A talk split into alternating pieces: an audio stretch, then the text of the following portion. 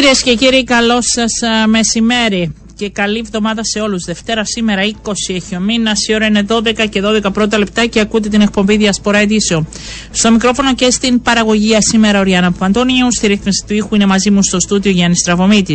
Και σήμερα θα δούμε θέματα που απασχολούν την επικαιρότητα αλλά και την καθημερινότητά μας. Πρώτος μας φιλοξενούμενος είναι εδώ στο στούντιο μαζί μου ο καλός συνάδελφος και διεθνολόγος Γιάννης Ιωάννου. Γιάννη μου, καλό μεσημέρι. Καλό μεσημέρι, Οριάννα, και καλό μεσημέρι και στους ακροατές του Σπορεφέμ. Το Ισραήλ βομβαρδίζει νοσοκομεία, προσφύγους καταβλισμούς. Ε, μιλάμε και για μια προσπάθεια κατάπαυσης του πυρός.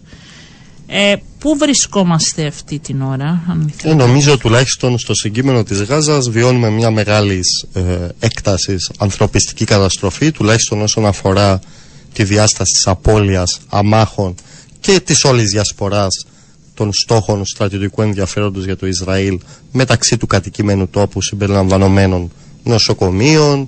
Είδαμε τα, τα γεγονότα στο νοσοκομείο Αλσίφα, βλέπουμε τα γεγονότα στο Ινδονησιακό νοσοκομείο. Είχαμε και την ισχυρή αντίδραση του Γενικού Γραμματέα του Αντώνιου Γκουντέρες με ανάρτηση χθες στο Twitter που θεωρεί τα όσα συμβαίνουν στη Λωρίδα της Γάζας ε, μη αποδεχτά τουλάχιστον στο επίπεδο του Οργανισμού Ηνωμένων Εθνών. Νομίζω ότι υπάρχουν δύο διαστάσεις που πρέπει να εξεταστούν. Η μία διάσταση συμβαίνουν παράλληλα μεταξύ τους βέβαια αφορά σε αυτή τη διαπραγμάτευση η οποία γίνεται στο παρασκήνιο ε, των όσων συμβαίνουν στη Γάζα για την απελευθέρωση των ομήρων έναντι μιας ε, ανθρωπιστικής εκεχηρίας διάρκειας δηλαδή ναι. τριών, τεσσάρων, πέντε ημερών. Αν και ο παράγοντας Νετανιάχου. Σε αυτές τις μέρες θα γίνει προσπάθεια για μετακίνηση. Ε, Έχει γίνει ήδη αυτή η διαπραγμάτευση και εγώ γνωρίζω καλά ότι την περασμένη εβδομάδα, την περασμένη Τρίτη συγκεκριμένα, ναι. επί Αιγυπτιακού εδάφους, ο επικεφαλής των μυστικών υπηρεσιών της Αιγύπτου, ο Αμπάς Καμέλ, συναντήθηκε, αν θες, με την ισχυρή τριανδρία της Χαμάς, της Χαμάς του εξωτερικού, δηλαδή τον Αλχανίγια, Εντάξει, τον, τον Μεσάλ, τον Αλχάγια, όσοι ασχολούμαστε με τη Μέση Ανατολή, γνωρίζουμε αυτά τα πρόσωπα. Με ανθρώπους όμως που εμείς δεν γνωρίζουμε ιδιαίτερα, που έχουν. Ε, είναι ισχυρή θέση έτσι, και λαμβάνουν αποφάσεις. Μάλιστα. Και νομίζω ότι αυτό αργά, αργά ή γρήγορα θα επιτευχθεί. Δηλαδή θα δούμε ένα σημαντικό αριθμό, ίσως 50-60 άτομα εκ μέρους των ομήρων της Χαμάς να απελευθερώνονται και σε αντάλλαγμα να υπάρξει μία κατάπαυση του πυρός για μια σημαντική χρονική διάρκεια προκειμένου να υπάρξει ανακούφιση σε αυτή την ανθρωπιστική καταστροφή και στην έκταση την οποία ε, βιώνεται στη Γάζα. Νομίζω είναι θέμα τεχνικών λεπτομεριών παρά την αρνητική στάση που διατηρεί, το τονίζω αυτό, ο παράγοντας Νετανιάχου. Δηλαδή, βλέπουμε να το διαψεύδει, ναι. αλλά το διαψεύδει για λόγους περισσότερο εσωτερικής πολιτικής κατανάλωσης παρά σε σχέση με την πραγματικότητα. Από εκεί και πέρα, νομίζω ότι οι επιχειρήσεις στη Γάζα θα διαρκέσουν, θα αντέξουν το τεστ του χρόνου.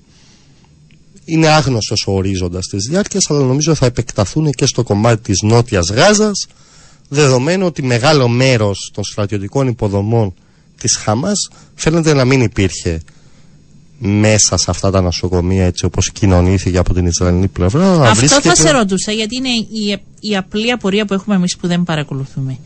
Έχει αποδειχτεί ότι όλες αυτές οι επιθέσεις και πόσο μάλλον σε νοσοκομεία, δηλαδή να βλέπουμε πλέον τα βρέφη, τα πρόωρα να είναι εκτός και να χάνονται έτσι εύκολα τόσες ανθρώπινες ζωές, έχει αποδειχτεί ότι εκεί υπάρχουν και τα στρατηγία, υπάρχει ο πλεισμός και γίνονται τόσο εύκολα θα πω, Νομίζω ότι δεν έχει αποδειχθεί πέραν πάσης αμφιβολίας, αλλά δεν πρέπει να αποκλειστεί την ίδια στιγμή.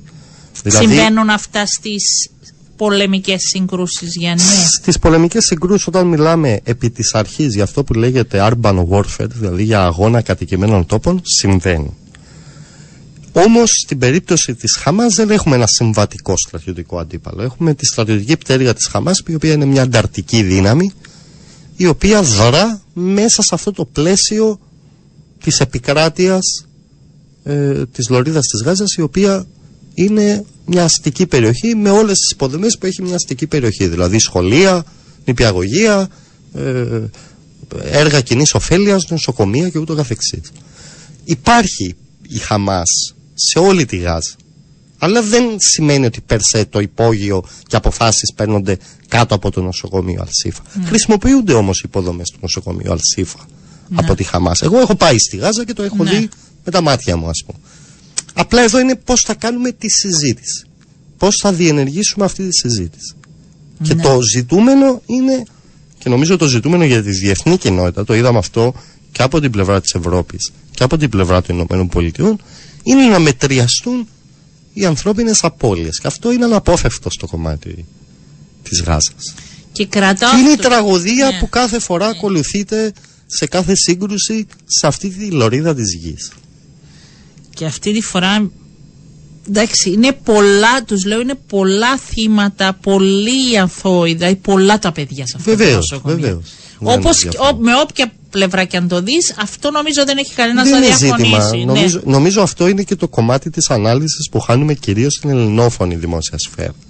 Προσπαθούμε να μετρήσουμε απώλειες από κάθε πλευρά προκειμένου να δικαιολογήσουμε μια σύγκρουση η οποία δεν πρέπει να γίνεται. Εγώ είμαι της άποψης και το έχω εκφράσει από την αρχή αυτής της σύγκρουσης ότι είτε ένα παιδί πεθάνει στη Γάζα, στη λωρίδα της Γάζας, είτε ένα παιδί πεθάνει από τη Χαμάς στο Ισραήλ, έχουμε αποτύχει ως κοινωνία, ως διεθνή κοινότητα και ούτω καθεξής. Ναι, και επειδή κρατάω αυτό που είπες θα συνεχιστούν και με αυτή τη μορφή. Νομίζω είναι στο, στην ναι. Καν Ιουνί, στην νότια ναι. Γάζα υπάρχει μεγαλύτερο αποτύπωμα στρατιωτικών δυνατοτήτων της Χαμάς.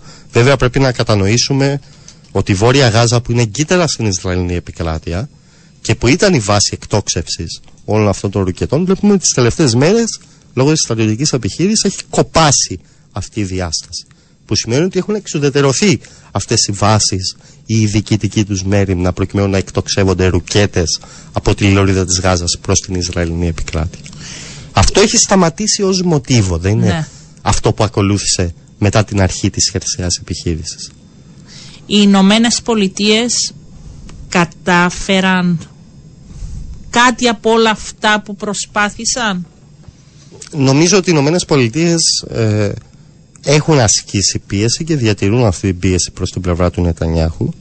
Βλέπουμε όμως ότι τουλάχιστον στο κομμάτι των αραβομουσουλμανικών κρατών έχουν χάσει λίγο την, ε, αν θέλεις, το τέμπο της εξ, διαχείρισης των εξελίξεων γιατί βλέπουμε ότι μια αντιπροσωπεία αξιωματούχων σειράς αραβικών κρατών της περιοχής θα πάει στην Κίνα προκειμένου να πιεστεί μέσω του Συμβουλίου Ασφαλείας που είναι και η Κίνα η έτερη μεγάλη δύναμη των Ηνωμένων Πολιτειών ως μόνιμο μέλος του Συμβουλίου Ασφαλείας προκειμένου να επιβληθεί μια εκεχηρία. Και εδώ βλέπουμε ότι και τα κράτη της περιοχής, σημαντικά κράτη της περιοχής και στρατηγικοί εταίροι των Ηνωμένων Πολιτειών όπως είναι η Αίγυπτος, η Σαουδική Αραβία, τα Ηνωμένα Αραβικά Εμμυράτα στέλνουν ένα μήνυμα προς την Ουάσιγκτον μέσω αυτής της διπλωματικής εμπλοκής της Κίνας. Ναι. Ο είπε το αν βρήκε άλλη μια ευκαιρία για να εξαβολήσει αυτή τη επιθετική στάση προς Εντάξει, ο Ερντογάν κάνει, κάνει το δικό αυτό. του παιχνίδι. Τι; Νομίζω ότι ο Ερντογάν απλά ε, χρησιμοποιεί το συγκείμενο της Αραβοϊσραηλινής σύγκρουσης για να ε, επανέλθει στα ζητήματα με τα οποία έχει έτσι κι αλλιώς προβλήματα με τις Ηνωμένες Πολιτείες και αφορούν το, τα F-16, την επέκταση του ΝΑΤΟ με την επικύρωση της ένταξης της Σουηδίας, τα επιμέρους ζητήματα που άπτονται των ευρωτουρκικών σχέσεων.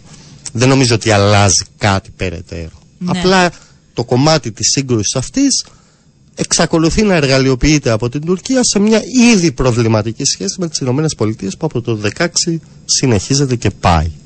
Και η Ευρωπαϊκή Ένωση είναι αδύναμη στο να μπορέσει να δεν ξέρω, να ενεργοποιήσει αν θέλεις κάποια πολιτική να επηρεάσει; νομίζω, νομίζω ότι η Ευρωπαϊκή Ένωση στο κομμάτι της επίλυσης του Μεσανατολικού δεν διαδραμάτισε τα τελευταία χρόνια και σίγουρα στην τελευταία προσπάθεια κάποιον σημαίνοντα ρόλο. Πάντα ο επικεφαλής διαπραγματευτής, ο ειδικός απεσταλμένος για το Μεσανατολικό ήταν Αμερικανός διπλωμάτης και το είδαμε και στην τελευταία προσπάθεια επίλυσης του Μεσανατολικού τη διετία 13-14. Από εκεί και πέρα εκεί που νομίζω εστιάζει περαιτέρω η, Ευρωπαϊκή Ένωση και το είδαμε με κράτη όπως είναι η Γαλλία κυρίως είναι στο κομμάτι της ανθρωπιστικής βοήθειας προς τη Γάζα και κάθε φορά που υπάρχει σύγκρουση γιατί δεν πρέπει να ξεχνούμε ότι αυτή η σύγκρουση που λαμβάνει η χώρα, χερσαία επιχείρηση Εγώ διάβαζα κάποιες έτσι ε, αντικειμενικές μελέτες που έχουν βγει. Δείχνει ότι το 70% των κτηρίων στη Βόρεια Γάζα έχει καταστραφεί των κρατικών υποδόμων. Δηλαδή είναι μια ισοπεδωμένη Βόρεια Γάζα.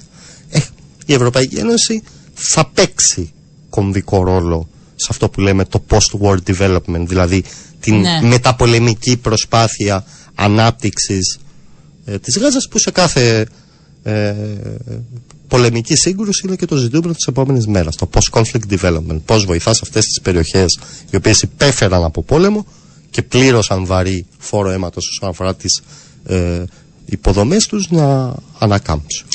Σε σχέση έτσι, θέλεις να ολοκληρώσουμε επειδή σε ρωτάω για την ε, θέση και την στάση ε, όλων των πλευρών. Αυτή η ο διάβλος ε, για ανθρωπιστική βοήθεια από την Κύπρο, Γιάννη, που έγινε πάρα πολλής λόγος για κάτι που ουσιαστικά δύσκολα μπορεί να υλοποιηθεί προσωπική μου άποψη σε σχέση τουλάχιστον με τη θαλάσσια οδό. Το θέτω από την πρώτη μέρα και με υπάρχει και κάποια έτσι λίγο μυρονία. Γιατί. Τους λέω, παιδιά, δεν έχει λιμάνι εκεί. Δηλαδή το πιο απλό για μένα. Ε, σίγουρα υπάρχουν άλλοι τρόποι. Εσύ πώς το βλέπεις, είναι κάτι που μπορεί να υλοποιηθεί; Εντάξει, είναι παλιά συζήτηση. Έχει ξεκινήσει από το 2010 και από το 2014 ναι. η χρήση, η γεωγραφική χρήση της Κύπρου για έναν θαλάσσιο διάδρομο ο οποίος θα ανακουφίσει τη Γάζα και αυτό λέγεται Gaza Relief επί της αρχής είναι κάτι το οποίο έχει μπει μέσα στο toolbox της Ευρωπαϊκής Ένωσης η οποία η Ευρωπαϊκή Ένωση έχει και αυτή οριοθετήσει αν θέλεις αυτό που λέμε την ειρηνευτική διαδικασία της Μέσης Ανατολής. Εγώ επί της αρχής ναι. ούτε το απορρίπτω ούτε το υπερενθουσιάζομαι με αυτή την πρόταση. Είναι μια πρόταση. Κανείς οποία... δεν την απορρίπτει και μακάρι να, ναι. να γίνει όσο το δυνατό και είναι πιο δύσκολη, γρήγορα, Είναι δύσκολη ως προς προς το τεχνικό κομμάτι της ναι. υλοποίησης σε κάθε περίπτωση. Είναι όμως κάτι από το οποίο επωφελείται η Κύπρος τουλάχιστον στην αποστολή ενός πολιτικού σινιάλου για τα κράτη της περιοχής ότι μπορεί να διαδραματίσει ένα ρόλο. Ναι. Τώρα, αν σε οτιδήποτε αφορά την εξωτερική πολιτική, πόσο μάλλον σε αυτή τη σύγκρουση που αλλάζει άρδιν την κατάσταση στη Μέση Ανατολή, υπάρχουν πτυχές εργαλειοποίηση για σκοπούς εσωτερικής πολιτικής, αυτό είναι κάτι το οποίο κρίνεται και η κυβέρνηση και κάθε κυβέρνηση με τον τρόπο με τον οποίο το επικοινωνεί προς τα έξω. Είναι μια τελείως διαφορετική ναι, συζήτηση, ναι, ναι. η οποία δεν αφορά το συγκείμενο της παροχής ανθρωπιστικής βοήθειας στη δοκιμαζόμενη λωρίδα της Γάζας. Ευχαριστώ πολύ για Εγώ ευχαριστώ. Να σε καλά έτσι για να αντιλαμβανόμαστε και εμείς έτσι τις απορίες που έχει ο καθένας μας οι άνθρωποι που γνωρίζουν καλύτερα και ο Γιάννης είναι ε, από αυτούς τους ανθρώπους που γνωρίζουν καλά και έχουν την εικόνα και όλο το ρεπορτάζ να αντιλαμβανόμαστε τι γίνεται. Εκπρόσωπος του πυροσβεστικής υπηρεσίας ο κύριος Ανδρέας Κετής μας ακούει. Καλό σας μεσημέρι κύριε Κετή. Σας χαιρετώ κυρία Παπαντονίου, καλό σας μεσημέρι. Για πείτε μας πώς ήταν το Σαββατοκύριακο για την πυροσβεστική υπηρεσία; Ε, ουσιαστικά ήταν η νύχτα του Σαββάτου που αναπτύχθηκαν αυτά τα έντονα φαινόμενα βροχοπτώσεων, βροχοπτώσεων και έντονων ανέμων. Η πυροσβεστική υπηρεσία είχε ανταποκριθεί σε 20 συνολικά περιστατικά, τα οποία αφορούσαν ουσιαστικά ε, κάποιες ε, πτώσεις και μετακινήσεις δέντρων από δημόσιους ή άλλους χώρους, ε, κάποιες ε, ε, ανοίγματα οχετών οβρίων υδάτων, ως επίσης και ε, κάποιες μετακινήσεις ευτελών υλικών που μετακινήθηκαν λόγω των σφοδρών ανέμων, αντλήσεις, αντλήσεις ε, ομβρίων υδάτων από υποστατικά κυρίως στην επαρχία Λεμεσού που ήταν και τα πιο αυξημένα, 8 στην επαρχία Λεμεσού πέντε στην Αμόχωστον, τρία στη Λάνακαν και τέσσερα στην Πάφο. Και εκεί στη Λεμεσόν ε, είχαμε μια περίπτωση η οποία προκάλεσε κάποιες ζημιές από τον πλημμυρισμό ενός υπογείου όπου επηρεάστηκε ένα όχημα το οποίο βρισκόταν στο υπόγειο ε, και εξοπλισμός βοηθητικής κατοικίας που βρισκόταν στην κυρία κατοικία στο υπόγειο, στον υπόγειο χώρο. Είχαμε επίσης μια ανταπόκριση η οποία αφορούσε ένα όχημα το οποίο εγκλωβίστηκε κάτω από αερογέφυρα και χρειάστηκε να επέμβει η πυροσβεστική υπηρεσία. Ήταν τρεις οι επιβαίνοντες. Ο ένας είχε ήδη μεταφερθεί στο Γενικό Νοσοκομείο καθαρά προληπτικά πριν φτάσει η πυροσβεστική υπηρεσία και οι άλλοι δύο μεταφέρθηκαν σε ασφαλή χώρο μετά την άφηξή μας. Ναι. Αυτά ήταν συνολικά η αποτίμηση ε, των, των φαινομένων που αναπτύχθηκαν. Δεν είχε κάτι ιδιαίτερα σοβαρό, χαιρόμαστε πρώτον γι' αυτό. Όχι, Δεύτερο ήταν μια, ε, δεν ξέρω, δοκιμή για όλους μας, να δούμε που είμαστε, αν έχουν καθαριστεί τα φρεάτια, αν έχουμε ζητήματα, ήταν αυτή η βροχόπτωση ή δεν ήταν σε ποσότητα αρκετή για να... Ήταν σε ποσότητα σε λίγο χρονικό διάστημα Ναι. και συνήθως είναι αυτά, αυτά τα φαινόμενα που προκαλούν και τα προβλήματα γιατί δεν μπορούν εύκολα όλο αυτός ο όγκος των ομπρίων υδάτων να απορροφηθεί από τα εφιστάμενα συστήματα. Κοιτάξτε, ε, εμείς εδώ και καιρό ε, προσπαθούμε να α, και, και πα- προτρέπουμε τις ε, τοπικές αρχές να ξεκινήσουν με τους καθαρισμούς των οχετών, α, τους καθαρισμούς των σχαρών των ομπρίων υδάτων. Ε, σίγουρα είναι μεγάλος όγκος ο, εργασίας που είναι χιλιάδες αυτά, δε, αυτές τις χάρες των ομπρίων υδάτων. Σίγουρα όμως είχαν ξεκινήσει, αλλά ε, θα σταθώ στο ότι μία σχάρα ομπρίων υδάτων μπορεί ακόμα και αν καθαριστεί σε πολύ ε, ε, σύντομο χρονικό διάστημα να ξαναφραγεί. Ναι. Λόγω αυτών των απορριμμάτων, των φύλων κτλ. Και έχουμε και δυνατούς ανέμους που και αυτά Εμείς δεν εκείνο, φέρνουν ναι, στο σίγουρα περάσμα. Ναι. ε, εκεί, εκεί είναι και τα ευτελή υλικά που ανέφερα προηγούμενα που μεταφέρονται. Όταν δεν είναι καλά στερεωμένα, είναι κατασκευές πρόχειρες, ένας φοβρός άνεμος θα τα μεταφέρει και πολλές φορές μπορεί αυτά τα ευτελή υλικά να είναι και θανατηφόρα. Δηλαδή φανταστείτε ένα μεταλλικό τσίγκο να πετά στον αέρα ε, με τον τρόπο που πετά. Πολύ εύκολα μπορεί να χτυπήσει κάποιου και να προκαλέσει και ζημιάς, αλλά και πιο δυσαρεστά. Δηλαδή μπορεί να χτυπήσει και σε άνθρωπο. Ε, ε, γι' αυτό λέμε ότι πρέπει να είμαστε πάρα πολύ προσεκτικοί σε αυτά τα ζητήματα και σίγουρα ε, πρέ- πρέπει να λειτουργούμε και λίγο έτσι, δεν, δεν λέω για τις υποδομές που σίγουρα όταν υπάρχει μια υποδομή η οποία α, είναι δυνητικά α, έτσι υπάρχουν προβλήματα ουσιαστικά, πρέπει να γίνουν κατασκευαστικά έργα, να επιδιορθωθούν κτλ. κτλ.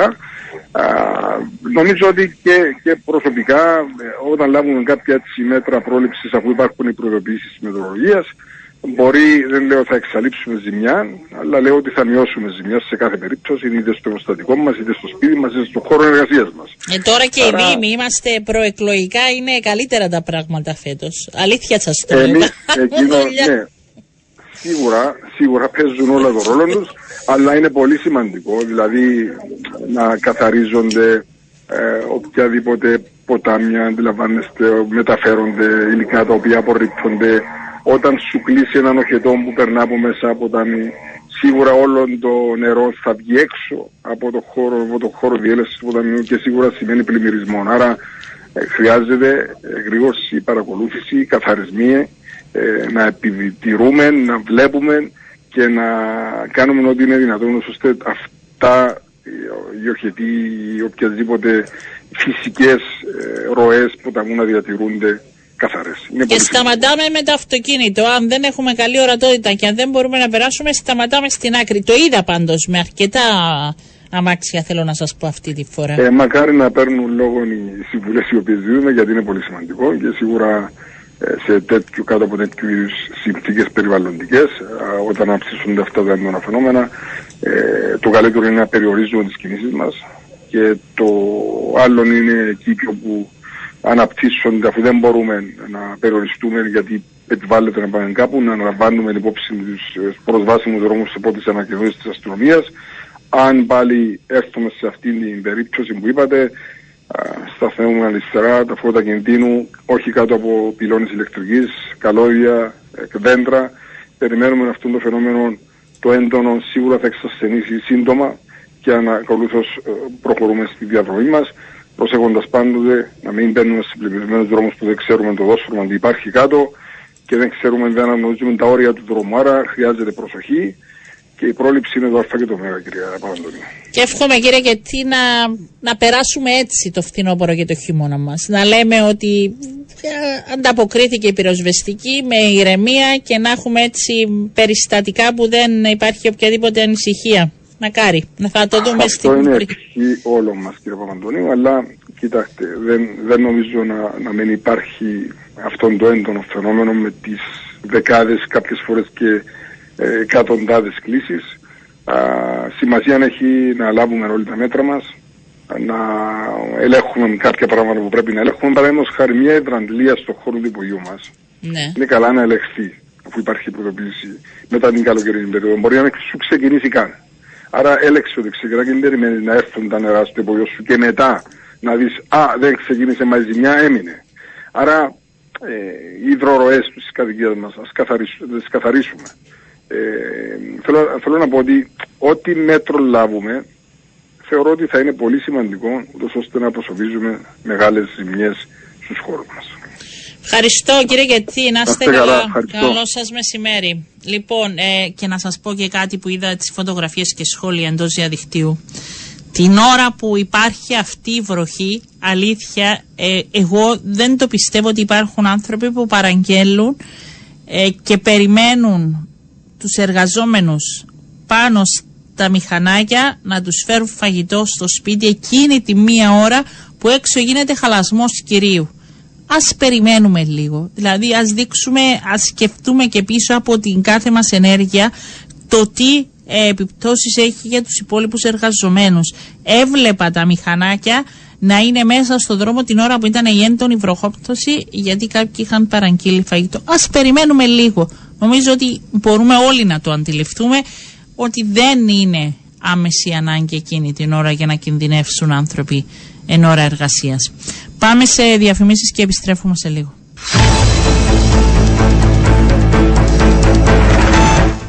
Λοιπόν, επιστρέψαμε κυρίες και κύριοι και τώρα θα πάμε στον πρόεδρο της Αρχής Αντιμετώπισης Εξαρτήσεων Κύπρου, τον δόκτωρ Μιχάλη Μινά. Καλό σας μεσημέρι. Χρήστο Μινάν, αγαπητή μου Ριάννα.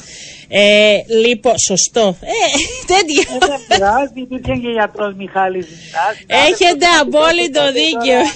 Εγώ είμαι λίγο πιο μικρός. Είστε Λοιπόν, λίγο προβιρός, δεν καλό έχει μεσημέρι, συμφ- κύριε Καλό σας Γιατρά. μεσημέρι. Δεν ξέρω Λοιπόν, πάντα ο- κύριε όποτε, Αγαπητή μου Ριάννα, κανένα πρόβλημα. όποτε μιλάμε, ε, γιατί δεν είναι η πρώτη φορά, δεν έχουμε να πούμε και τα καλύτερα αποτελέσματα. Κύριε Μινά, ε, μ, αυτή τη φορά θα μιλήσουμε για μία έρευνα γενικού πληθυσμού που παρουσιάστηκε την προηγούμενη εβδομάδα και έδειξε ε, μία σημαντική αύξηση στους αριθμούς χρηστών κάναβης. Δεν ξέρω, εσείς θα μας πείτε αν αυτό είναι θετικό ή αρνητικό.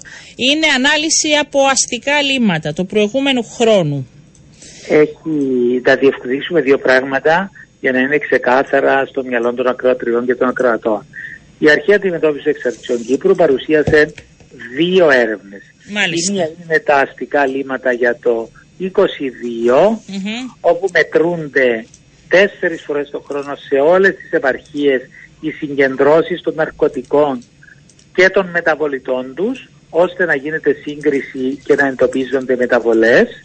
Και η δεύτερη έρευνα είναι η έρευνα του γενικού πληθυσμού που διεξάγεται πανευρωπαϊκά σε 21 χώρες και 104 πόλεις, που είναι του 23 και συμπερίλαβε ένα μεγάλο δείγμα 3.500 ατόμων και είναι η έκτη κατά σειρά που γίνεται στην πατρίδα μας.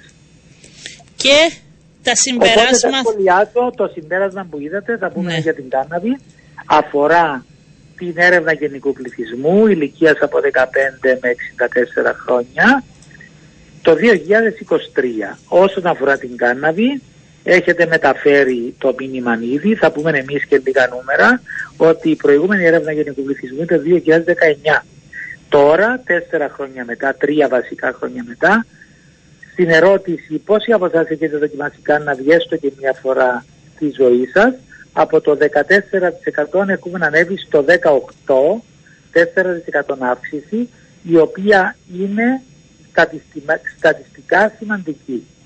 Αλλά αφορά- υπήρχε η αύξηση κάναβης και από την άλλη έρευνα παράλληλα, γι' αυτό τις ανέφερα και τις Ακριβώς, δύο, τα έτσι. τελειώσω πολύ σωστά. Από τα Γιατί λίμματα, δηλαδή είναι ότι- δύο παράλληλες που δείχνουν το ίδιο πρα... το ίδιο. Ε, καταλήγουν στο συμπέρασμα ότι έχουμε αύξηση. Ναι, απλώς ποσοτικά Ναι. είναι του γενικού πληθυσμού το 14 Μάλιστα. με το 18 που αναδεικνύεται και δείχνει μάλιστα η έρευνα του γενικού πληθυσμού που αφορά την κάναβη ότι αφορά ε, η κύρια πλειοψηφία νέους άντρες 15 με 34 και δεν είναι μόνο το ερώτημα που ανησυχεί πόσοι δοκιμάσετε μια φορά στη ζωή αλλά κατέδειξε και αύξηση στην προβληματική χρήση. Δηλαδή, Τι σημαίνει προβληματική, για Προβληματική είναι διάφοροι ορισμοί. Ο ένας είναι πόσοι καπνίσατε τον τελευταίο μήνα και πόσοι τις περισσότερες μέρες του τελευταίου μήνα.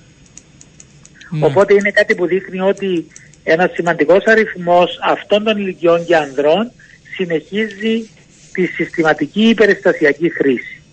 Μάλιστα. Το ότι είναι, ε, θα σας ρωτήσω τις ερωτήσεις, δεν ξέρω αν ακούγονται και λίγο oh. αστείες, αλλά είναι απορίες μου. Το ότι είναι κάναβι είναι πιο θετικό. Κοιτάξτε να πούμε συγκριτικά, να μην πούμε θετικό αρνητικό, ναι. γιατί όλες είναι Σωστό, ναι. Ναι. Και η αρχή Καταλαβαίνετε τι θέλω να πω, ότι θα μπορούσε ναι, ναι, να είναι ουσίες πιο... Ναι. Θα σας πω ότι τα διεγερτικά, αυτά που ακούγονται ως πιο σκληρά ναρκωτικά, η κοκαίνη, η κοκαίνη ας πούμε από την έρευνα των λιμάτων, γιατί ναι. τα πιο, στα άλλα ναρκωτικά όπως είναι τα διεγερτικά, ε, δυστυχώς η έρευνα γενικού πληθυσμού δεν μας δίνει ιδιαίτερα αξιόπιστες πληροφορίες γιατί είναι τηλεφωνική ή διαζώσεις. Και δύσκολα και παραδέχεται βέβαια κάποιος. Αποφεύγονται οι απαντήσεις. Οπότε εκεί συμπληρώνει τις άλλες έρευνες η έρευνα αστικών λιμάτων η οποία δείχνει αύξηση της χρήσης κοκαίνης μικρής σε όλες τις πόλεις και ιδιαίτερα τα Σαββατοκυριακά αλλά παραμένει χαμηλή σε σχέση με την Ευρώπη όπως και η έκσταση και η αμφεταμίνη πάρα πολύ χαμηλά από τον Ευρωπαϊκό Μεσόρο. Η μόνη διαγερτική ουσία που για διάφορους λόγους που δεν μπορούν πάντα προφανώς έχουν σχέση με τη διαθεσιμότητα και την προμήθεια η μόνη διαγερτική ουσία που παρουσιάζει αύξηση σε όλες τις πόλεις της Κύπρου είναι η μεθαμφεταμίνη. Ναι. Και βρίσκεται κοντά στον Ευρωπαϊκό Μεσόρο. Να τονίσουμε όμως ότι η αύξηση... Πού είναι ο μέσος όρος, περίπου πώς... Ε... Ο μέσος όρος είναι γύρω στο 7-8% και εμείς είμαστε στο 2-3% στην κοκαίνη και γύρω στο μέσο όρο στη μεθαμφεταμίνη. Μάλιστα. Από εκεί και πέρα πρέπει να πούμε ότι η αύξηση της κοκαίνης και όλων των διαγερτικών άσχετα αν στην Κύπρο βρίσκουμε κυρίως μεθαμφεταμίνη είναι ένα πανευρωπαϊκό φαινόμενο. Ε, ηλικιακά, αν συγκρίνεται με προηγούμενη έρευνα, έχει πέσει ο ναι. μέσος όρος για τους χρήστες ή για όσους έχουν δοκιμάσει; Ο μέσος όρος μπορεί περιστασιακά και πολύ σποραδικά να βρούμε και κάποια πιο μικρή ηλικία για την κάναβη. Οι πιο μικρές ήταν 15 και άνω, αλλά η πιο συχνή ηλικία ομάδα είναι από 16 με 35 ετών άντρες. Ναι. Ξέρετε, επειδή λέγαμε ότι την περίοδο του κορονοϊού και του εγκλισμού Mm. Ίσως να είχαμε περισσότερη αύξηση, αλλά φαίνεται ότι δεν τελειώνει αυτό και συνεχίζει η αυξητική πορεία. Αυτό δυστυχώς δεν τελειώνει. Γιατί ήταν, θυμάμαι τότε το συζητούσαμε έντονα, ότι ε, πιθανόν και η αυξητική τάση που βλέπουμε είναι λόγω ψυχολογίας, είναι λόγω... Όχι. Αυτή, αυτή τη στιγμή επικυρώνεται η στατιστική αύξηση των χρηστών της κάναβης σε νέους άνδρες και η περιστασιακή ή ε, σημαντική χρήση τις περισσότερες ημέρες του μήνα σε μια μικρότερη ομάδα από αυτή. Από εκεί και πέρα όσον αφορά η αντιμετώπιση των εξαρτήσεων... Αυτό δεν σας ρωτούσα, η αρχή τι κάνει γι' αυτό, την ανησυχούν αυτά τα αποτελέσματα; σίγουρα, σίγουρα δεν μπορούμε να πούμε ότι ζούμε εκτός της πραγματικότητας γιατί η έρευνα γίνεται κάθε τρία χρόνια οπότε και τώρα λόγω του κορονοϊού έγινε στα τέσσερα χρόνια. Ε, δεν, δεν θα καθησυχαστούμε ή εφησυχαστούμε ότι βρισκόμαστε κοντά στον ευρωπαϊκό μέσο όρο όσον αφορά την κάναβη ε, διότι ο εφησυχασμός φέρνει τα αντίθετα αποτελέσματα. Από εκεί και πέρα ούτε μας καθησυχάζει ότι το κύριο ναρκωτικό η επικρατούσα είναι η κάναβη γιατί η αντιμετώπιση των εξαρτήσεων στην Κύπρο είναι ολιστική. Δηλαδή μπορεί να πας σε ένα κέντρο είτε κλειστό είτε ανοιχτό θεραπευτικό και να, να κάνεις ε, πολύ χρήση. Μπορεί να κάνεις και κάναβη και κοκαίνη ή κάναβη με νόμιμες ουσίες όπως είναι το αλκοόλ και το κάπνισμα. Οπότε εκεί αντιμετωπίζεσαι ολιστικά και όχι αναουσία ξεχωριστά.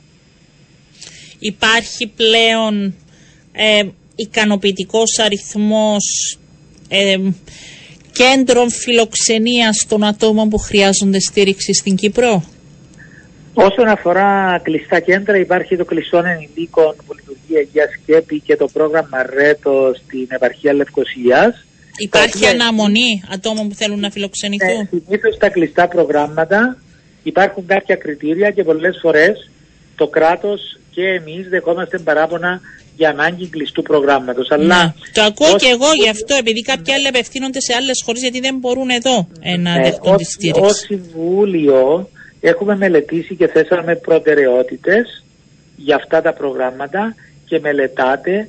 Όχι αποκλειστικά να είναι κλειστό, γιατί πολλές φορές το κλειστό είναι αποτρεπτικό και έχουμε πολλές αποχωρήσεις από τα κλειστά προγράμματα, ίσως η προσθήκη ενός εντατικού ημερήσιου, δηλαδή να, να είναι ολοήμερα εκεί ο, ο εξαρτημένος, να δέχεται ολιστική αντιμετώπιση και πολλές φορές υπάρχει συχνοσυρότητα και πρέπει οι δομές να έχουν και ψυχίατρο και να πηγαίνει στο σπίτι του για ύπνο μόνο. Πού βρίσκεται αυτή η σκέψη όμως; αυτή η σκέψη έχει προχωρήσει ναι. ε, και είναι στις προτεραιότητες ε, της αρχής.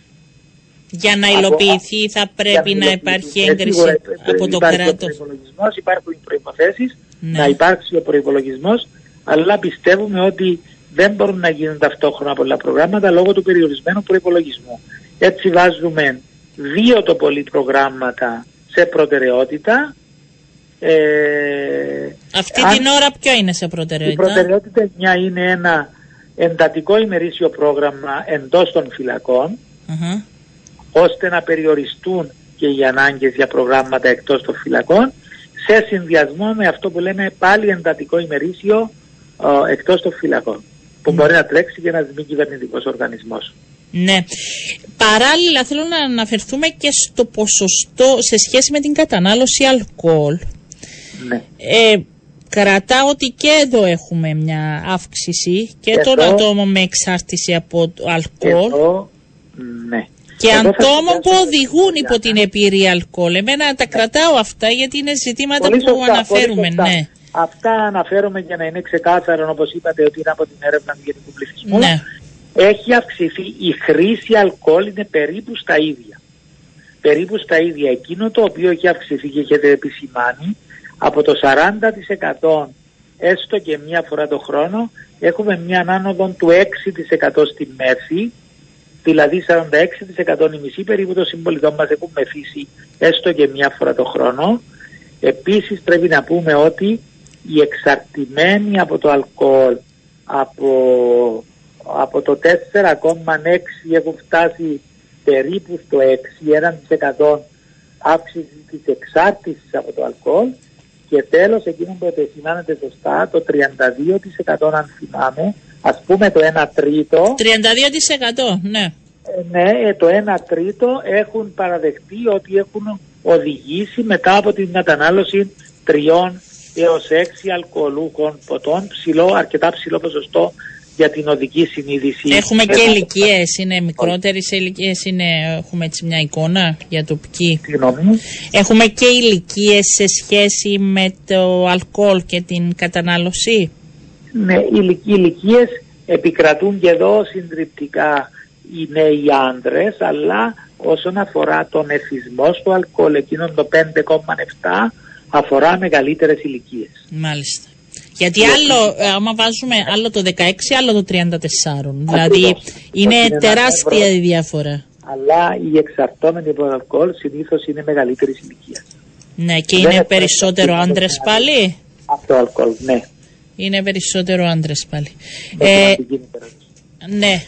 Ε, σε αυτό τον τομέα υπάρχουν προγράμματα που κάποιος μπορεί να απευθυνθεί; Υπάρχουν προγράμματα, είναι, και υπάρχουν προγράμματα που δέχονται και ανηλίκους, όπως είναι ο Αχιλέας, ο Προμηθέας, ο Περσέας α, ε, και το αποφασίζω 18 κάτω στη Λάρνακα, Περσέας στη Λευκοσία, Προμηθέας στη Λεμεσό, αποφασίζω 18 κάτω στη Λάρνακα και η τόλμη πάφου. Είναι, υπάρχει έτσι με ζήτηση σε σχέση με ανήλικου από τους οικογένειες. Ναι. Υπάρχουν αρκετοί ανήλικοι, οι οποίοι δεν είναι μόνο αλκοόλ, μπορεί να υπάρχει ε, πολυχρήση με κάπνισμα ή και ε, πιο προ την εφηβική ηλικία με μαριχουάνα και γίνεται συμβουλευτική, ατομική και ομαδική χωρίς εσωτερική διαμονή.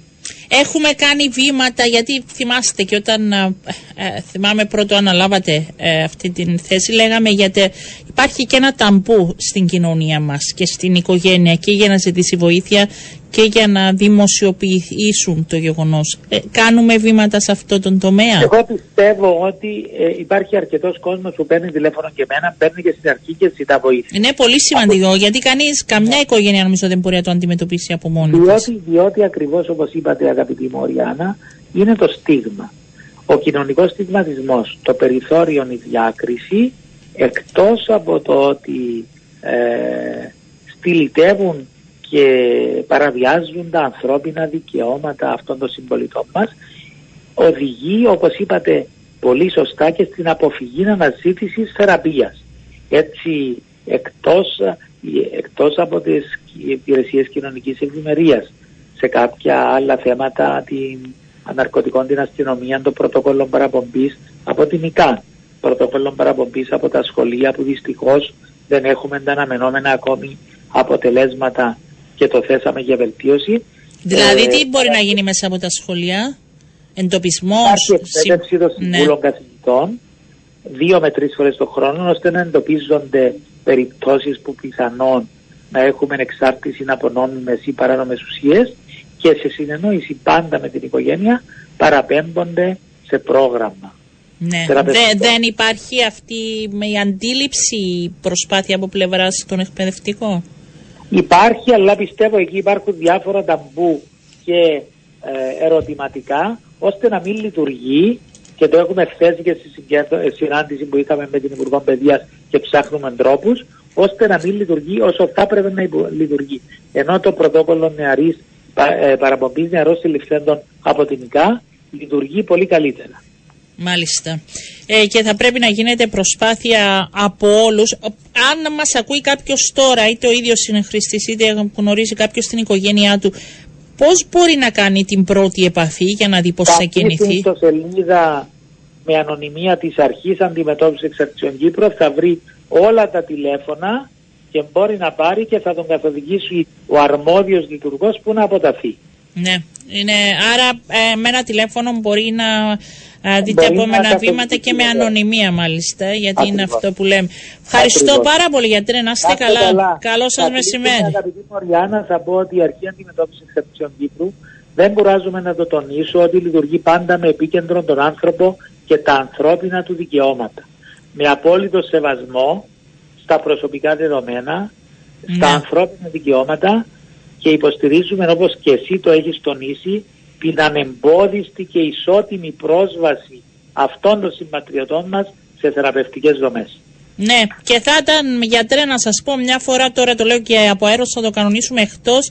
Θα ήταν πολύ σημαντικό κάποια στιγμή να μιλήσουμε και με ανθρώπους που έχουν περάσει και έχουν βιώσει όλη αυτή την προσπάθεια για να δώσουν και αυτοί το δικό τους μήνυμα προς τους ανθρώπους που αυτή την ώρα χρειάζονται στήριξη. Όταν είναι έτοιμοι κάποιοι άνθρωποι ε, να μπορέσουν να βοηθήσουν και τους συνανθρώπους τους. Νομίζω μέσα από τα βιώματα είναι πολύ σημαντικό. Θα το, θα, να είστε καλά, γιατρέ. Σας ευχαριστώ πολύ. Πρόεδρος της Αρχής Αντιμετώπισης Εξαρτήσεων Κύπρου, ο Δ. Χρήστος Μινά, ήταν στην τηλεφωνική μας γραμμή. Αλλάζουμε θέμα. Θα πάμε στο Υπουργείο Εσωτερικών. Ε, στη λειτουργό τύπου την κυρία Μαργαρίτα Κυριάκου. Ε, θέλω να δώσουμε περισσότερες λεπτομέρειες για το θέμα που είχε αναρτηθεί και την προηγούμενη εβδομάδα στην ιστοσελίδα του Υπουργείου. Να γνωρίζουν και να μαθαίνουμε ε, και όλοι όσοι ενδιαφέρονται σε σχέση πλέον με το πρόγραμμα ε, που είναι σε εξέλιξη ε, με την, ε, στα πλαίσια της νέας ολοκληρωμένης στεγαστικής πολιτικής του κυβέρνησης. Ε, κυρία Κυριάκου, καλό σας μεσημέρι. Καλό σας μεσημέρι. Να ρωτήσουμε αυτή την ώρα, επειδή βγαίνουν ε, λεπτομέρειες και στοιχεία περαιτέρω, και ποια προγράμματα είναι σε εξέλιξη ή μπορούν να, ε, ή μπορούν να εφαρμοστούν; Αυτή τη στιγμή από τα καινούργια σχέδια που ανακοινώθηκαν τον περασμένο μήνα από τον Υπουργό Εσωτερικών ε, δεν έχει αρχίσει προς το παρόν η υλοποίηση κάποιου εξ αυτών. Είμαστε στο στάδιο που ετοιμαζόμαστε και με τους οδηγούς των, του κάθε σχεδίου, το ε, λεπτομερέστερος οδηγός του κάθε σχεδίου, αλλά και με την ετοιμασία, με τη δημιουργία ηλεκτρονικής πλατφόρμας, η οποία θα είναι το σημείο, αν θέλετε, ε, επαφής και στο οποίο θα πρέπει να αποτείνονται οι ενδιαφερόμενοι, οι δικαιούχοι των διάφορων σχεδίων.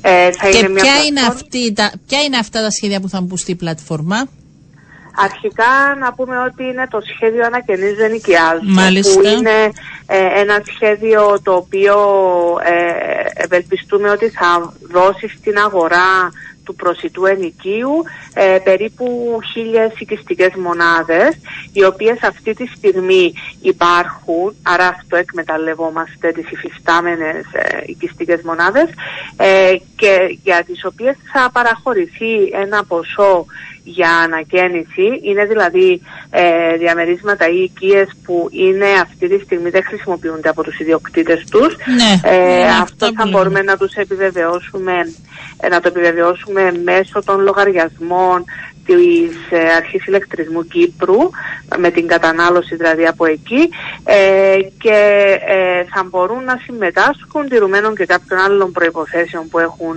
μπει ε, ώστε να λάβουν τη χορηγία να ανακαινήσουν τα διαμερίσματα και στη συνέχεια θα έχουν την υποχρέωση για περίοδο περίπου τεσσάρων ετών να τα διαθέτουν στην αγορά με προσιτό ενίκιο. Και μετά ε, μπορούν να τα πάρουν πίσω ε, σε ιδιοκτησία. Ακριβώς. Μετά θα μπορούν να τα, ε, είτε να τα χρησιμοποιήσουν για ιδιοκατοίκηση είτε να τα ενοικιάσουν σε τιμές ελεύθερης αγοράς. Αυτό γνωρίζουμε πότε θα ολοκληρωθεί για να μπορεί να κάνουν αιτήσεις οι άνθρωποι, ε, δηλαδή τέλη του χρόνου ή από το νέο χρόνο. Ο στόχος μας είναι με τον νέο χρόνο, τον Ιανουάριο μέχρι τον Φεβρουάριο βασικά να έχουμε έτοιμο, ε, έτοιμη την ηλεκτρονική πλατφόρμα όπου οι, ιδιοκτήτες, οι ενδιαφερόμενοι ιδιοκτήτες θα μπορούν να δηλώνουν συμμετοχή για να λάβουν τη χορηγία.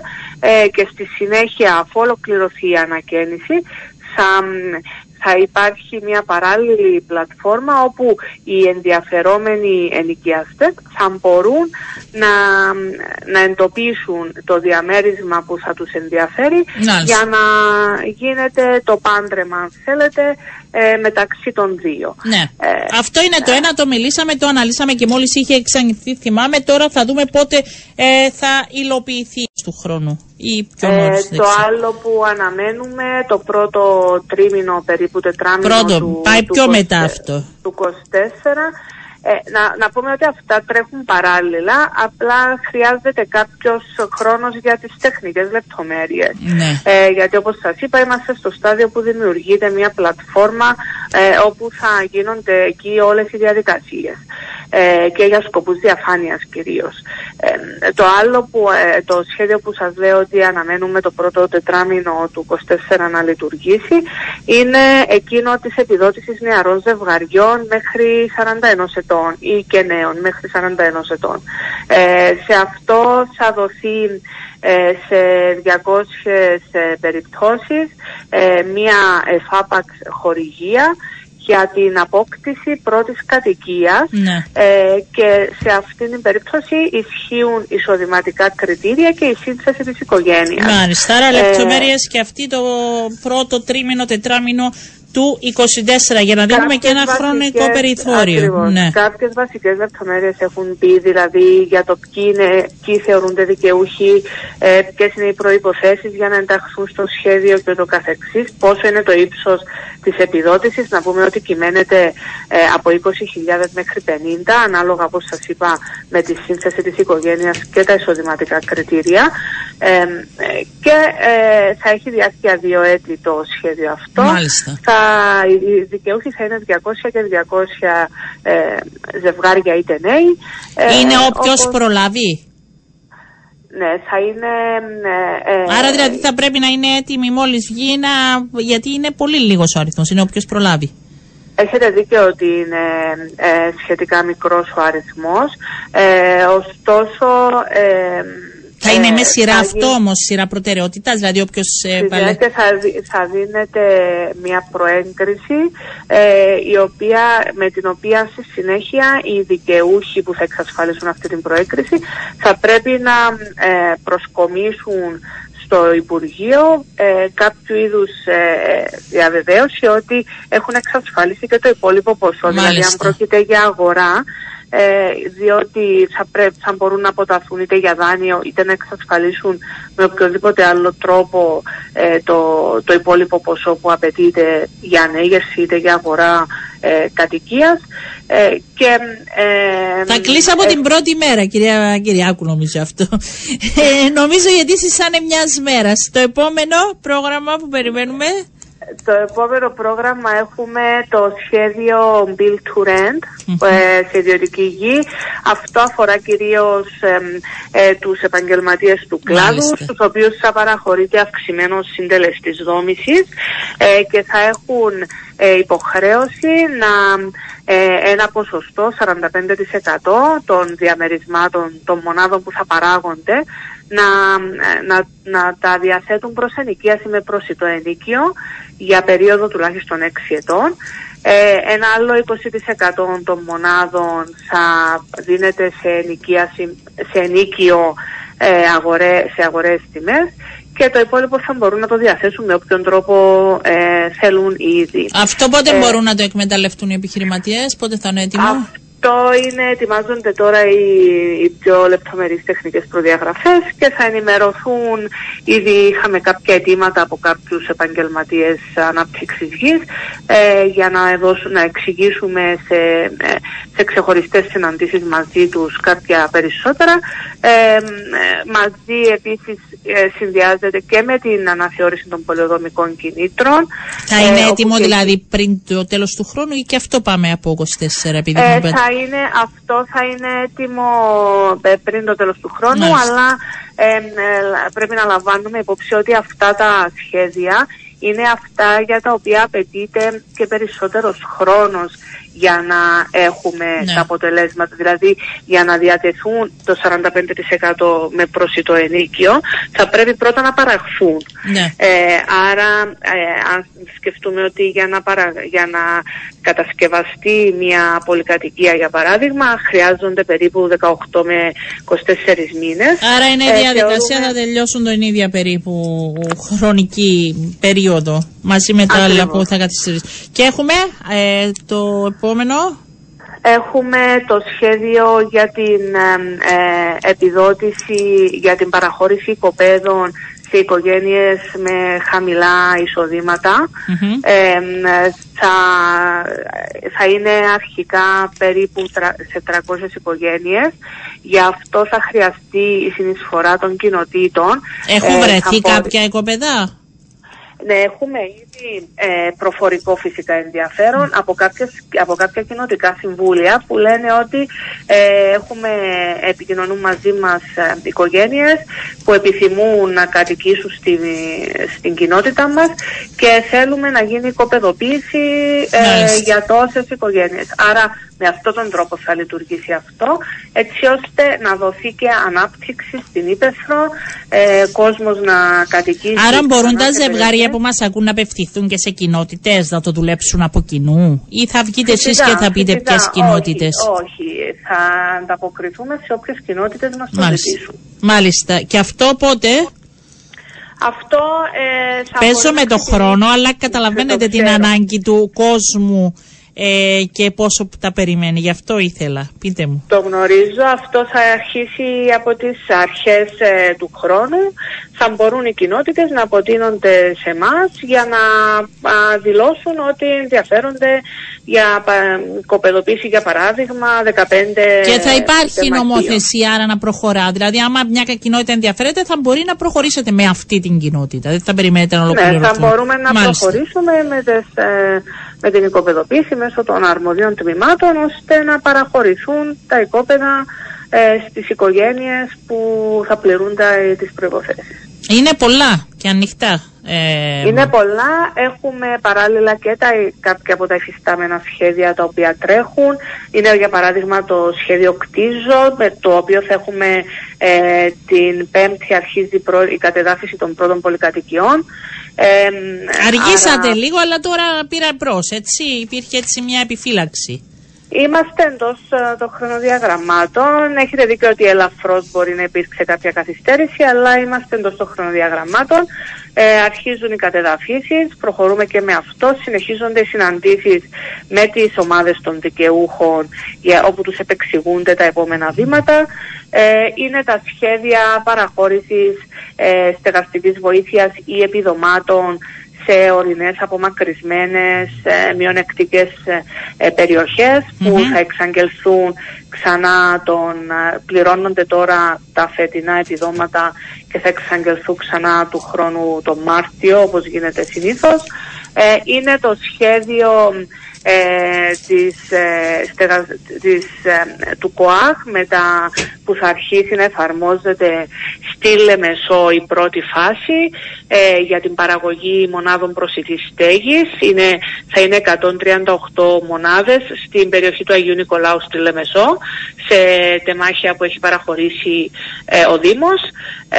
είναι, είναι αρκετά. Είναι αρκετά. Εγώ κρατάω αυτά και θα τα βλέπουμε χρονικά πλέον. κυρία Κυριάκου μόλις βγαίνει ένα-ένα για όλους όσους εμπλέκονται, γιατί ε, αφορά πολλούς και τα περιμένουν με ιδιαίτερη ανυπομονησία. Θέλω να σας πω, είναι ένα από τα θέματα που όταν τα παρουσιάζουμε έχουν και το ενδιαφέρον. Σας ευχαριστώ πάρα πολύ προς το παρόν. Να είστε καλά. Καλό σας μεσημέρι. Ήταν αυτά κυρίες και κύριοι, όλη η πληροφόρηση από το Υπουργείο Εσωτερικών σε σχέση ε, με τα προγράμματα που αναμένουμε και τα σχέδια ε, τους ε, επόμενους μήνες, κρατά ως ορόσημο τους επόμενους τους τρεις πρώτους μήνες του ε, 24 ε, σε σχέση από εκεί και πέρα πώς θα υπάρξει οποιαδήποτε βοήθεια για είτε για ενοικίαση είτε για απόκτηση σπιτιού. Αλλάζουμε θέμα. Ε, Πρόεδρος Συμβουλίου Φωνή, κυρία Αναστασία Παπαδοπούλου μας ακούει με αφορμή αν θέλετε και την εκδήλωση που πραγματοποιήθηκε την προηγούμενη Παρασκευή ε, σε σχέση με την προσπάθεια ε, που γίνεται και στην Κύπρο. Ήταν η Ευρωπαϊκή Μέρα κατά της σεξουαλικής κακοποίησης και εκμετάλλευσης ε, παιδιών. Υπάρχει αυτή η προσπάθεια με την σπίτια του, το σπίτι του παιδιού που λειτουργεί στη Λευκοσία. Προωθείται δεύτερο στην Λέμεσό για να καλύπτει και τις ανάγκες και της ΠΑΦΟΥ υπάρχει σχεδιασμός για τη Λάρνα και είναι με μερικά από όσα ανέφερε ο ίδιος ο πρόεδρος της ε, Δημοκρατίας. Εγώ κρατάω από την τοποθέτηση της Προέδρου την αυξημένη ροή καταγγελιών για σεξουαλική κακοποίηση και αυτό νομίζω αποδεικνύει ότι έχει γίνει έργο και εμπιστεύονται γιατί δεν πιστεύω ότι μόνο αυξάνονται τα περιστατικά. Κυρία Παπαδοπούλου, καλό σας μεσημέρι. Καλό μεσημέρι. Είναι η αυξημένη ροή καταγγελιών ε, αποδεικνύει ότι πλέον υπάρχει, ε, αν θέλετε, η εμπιστοσύνη και υπάρχει ο σωστός σχεδιασμός ώστε να γίνονται οι καταγγελίες ή έχουμε και αύξηση περιστατικών. Ε, νομίζω είναι και τα δύο. Αλλά σίγουρα η προσπάθεια που έχει γίνει τα τελευταία χρόνια, 10 χρόνια περίπου, από τότε που υπογράφηκε η συμφωνία του Συμβουλίου της Ευρώπης με το Ίδρυμα Λεβέντη, ε, σίγουρα έχουν βοηθήσει τα θύματα να σπάσουν τη σιωπή τους. Και πιστεύω ναι, το ότι πλέον έχουμε υποδομές, διαδικασίες και εξειδικευμένο προσωπικό που αντιμετωπίζουν αυτά τα περιστατικά πολυθεματικά και πάντοτε με επίκεντρο το συμφέρον του παιδιού, ε, έχουν βοηθήσει τα θύματα κυρίως και τις οικογένειές τους να εμπιστευτούν το σύστημα και να γνωρίζουν ότι εάν καταγγείλουν, πρώτον θα διερευνηθεί η υπόθεση, δεν θα χαθεί κάπου ναι. ε, και ότι θα προστατευτεί, θα στηριχθεί το θύμα και η οικογένειά του. Ε, αυτό σίγουρα έχει βοηθήσει στο σπάσιμο της σιωπής, ε, ειδικά για τη σεξουαλική κακοποίηση. Όμως ταυτόχρονα υπάρχει και αύξηση περιστατικών, ιδιαίτερα για περιστατικά σεξουαλικής κακοποίησης μέσω του διαδικτύου. Κάτι το οποίο καταγράφεται στους αριθμούς και το βλέπουμε ιδιαίτερα μετά την πανδημία και την αυξημένη χρήση που έκαναν από τότε τα παιδιά με το διαδίκτυο. Ε, έχει γίνει αυτή η αύξηση. Και κυρίως ε, για το ότι εμείς οι γονείς δυστυχώς δεν γνωρίζουμε αρκετά για το πώς λειτουργεί το διαδίκτυο. Για πείτε μου, γιατί αυτό εγώ, εγώ δεν το αντιλαμβάνομαι. Οι γονείς τώρα είναι σε μια ηλικία ε, με 55. Είναι οι άνθρωποι που μεγάλωσαν λίγο πολύ, προσπάθησαν μέσα από το διαδίκτυο. Δεν αντιλαμβάνονται, δεν μας νοιάζει, δεν ενδιαφερόμαστε. Πώς το βλέπετε Νομίζω είναι, είναι το δεν αντιλαμβανόμαστε γιατί ε, όπως είπατε επειδή εμείς το μάθαμε σε ηλικία... Ναι, μετά τα, μετά τα 20, ναι, ενήλικες, ναι. ενήλικες. Ε, είναι δύσκολο να αντιληφθούμε ε, πώς ακριβώς λειτουργεί το διαδίκτυο και τι προσβάσεις έχουν οι επιτίδοι. Γι' αυτό αυτό που λέμε είναι ότι πρέπει να ενημερωθούν οι γονείς για τα μέτρα προστασίας που πρέπει να λαμβάνουν όσον αφορά τη χρήση ηλεκτρονικών μέσων στο σπίτι τους. Και υπάρχουν πολλά εργαλεία για προστασία. Η ΣΥΤΑ που είναι και συνέδρος του Συμβουλίου Φωνή ναι. προσφέρει πολλά εργασία, ε, εργαλεία για την προστασία και για τους περιορισμούς που πρέπει να τίθενται. Αλλά Άρα μπορεί έτσι, επειδή το γνωρίζω και εγώ αυτό, μπορεί να πάρεις στη ΣΥΤΑ ως γονιός και να πεις αυτός ο αριθμός που είναι για το παιδί μου, θα ήθελα να μου, κλείσε, να μου κλειδώσετε κάποια πράγματα. Έτσι και λέει η ΣΥΤΑ τι μπορεί να κλειδώσει και πώς ναι, μπορεί να. Αλλά φυσικά σε κάποιο βαθμό ε, τα παιδιά θα μας ξεπεράσουν και θα ξεπεράσουν ναι. και αυτά τα συστήματα. ειδικά όσο μεγαλώνουν.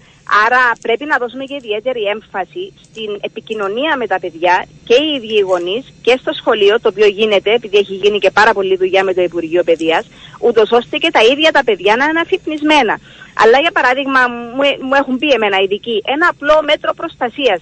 Τα παιδιά, ειδικά κάτω από κάποια ηλικία, δεν πρέπει να βρίσκονται μόνοι τους στο δωμάτιο τους με ηλεκτρονικές συσκευές. Ακούγεται κάτι ε, εξωφρενικό, αλλά αυτό είναι πραγματικότητα. Ακούγεται, αλλά θα σας απαντούσε τώρα ένας γονείς που είναι στο γυμνάσιο ή στο λύκειο το παιδί τους ότι έχει πολλές εργασίες που πρέπει να κάνει στο ηλεκτρονικό υπολογιστή. Και ένας γονιός δεν μπορεί όταν μιλάμε για λύκειο, φυσικά εντάξει, ναι. είναι ναι. άλλη περίπτωση. Μιλώ για πιο μικρά παιδιά, για παιδιά ναι. κάτω των 14-13 ετών. Ε, πρέπει να ξέρουν ότι δεν πρέπει να λειτουργεί ποτέ η κάμερα του ηλεκτρονικού ναι. υπολογιστή. Όλα αυτά είναι απλά μέτρα. Μιλώ για κάποια απλά μέτρα, σίγουρα δεν είναι τα μόνα. Ε, απλά αυτό που λέω είναι ότι πρέπει να αφυπνιστούμε ως γονείς και να αντιληφθούμε ότι η τεχνολογία μας ξεπερνά. Και ο χρόνος μας ξεπερνά και τα παιδιά είναι πολύ πιο προχωρημένα σε αυτά από ότι είμαστε εμείς. Άρα πρέπει να καταλάβουμε ότι υπάρχουν αυτοί οι κίνδυνοι και τα νούμερα αυτό αποδεικνύουν. Και βλέπουμε και ένα μεγάλο πρόβλημα και ένα τέμψο περίπου των περιστατικών που παραπέμπονται στο σπίτι του παιδιού είναι μεταξύ των ιδίων των ανηλίκων.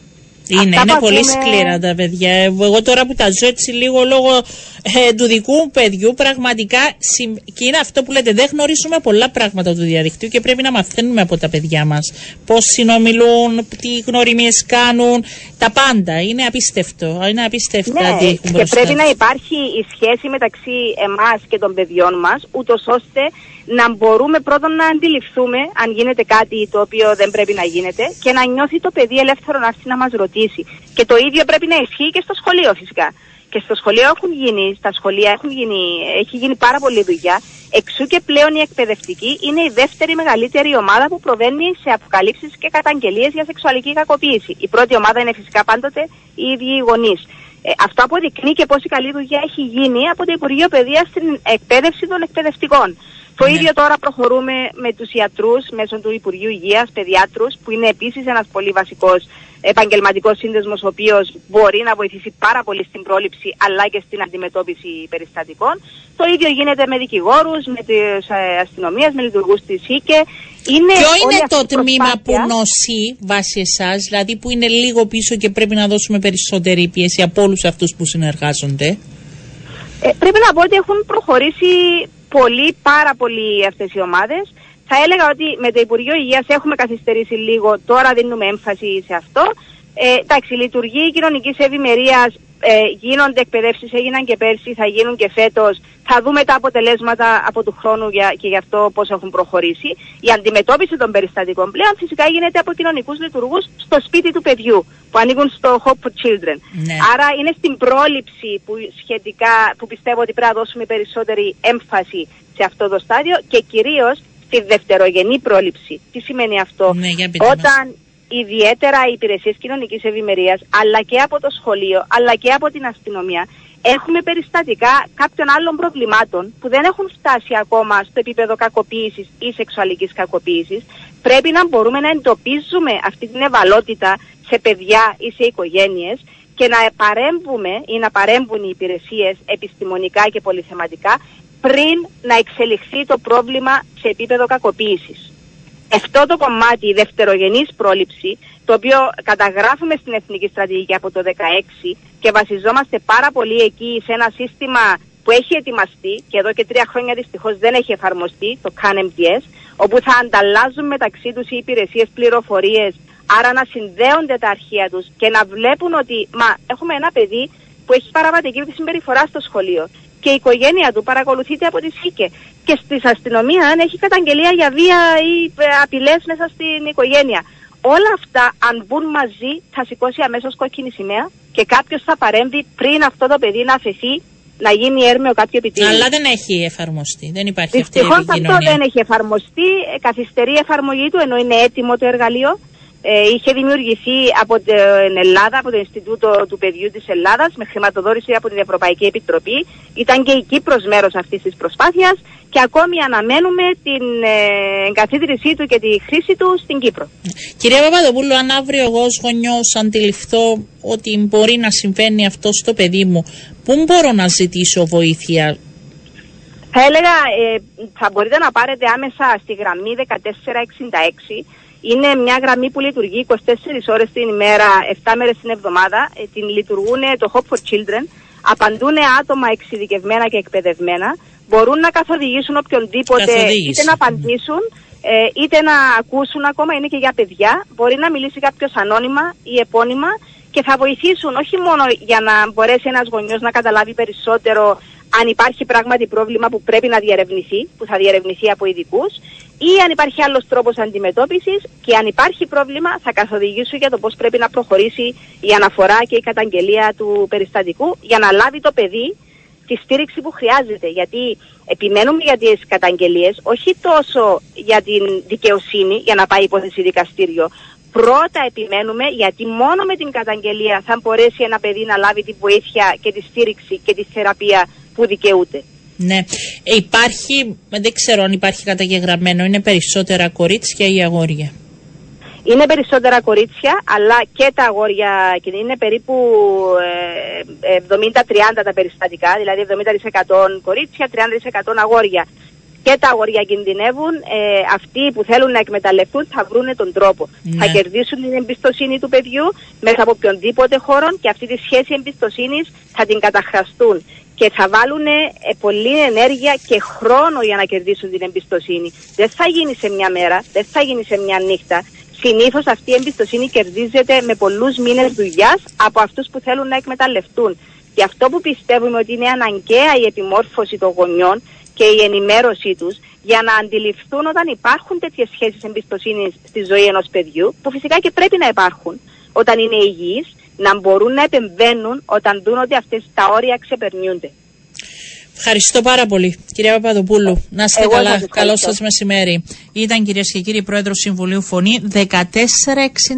Για όποιον από εμάς έχει και την παραμικρή αφιβολία, είτε ως γονιός είτε ως φίλος, ότι πιθανόν να υπάρχει μια ε, σεξουαλική κακοποίηση σε ένα ανήλικο, είναι καλά να ζητάμε. Ε, πραγματικά ε, νομίζω ποτέ δεν είναι ντροπή να ζητάς βοήθεια εκεί που δεν μπορείς εσύ ε, να επιληφθείς του θέματος. Να είστε καλά, σας ευχαριστώ και σήμερα που ήσασταν μαζί μας. Δίνουμε ραντεβού αύριο γύρω στις 12 και 10. Καλό απόγευμα.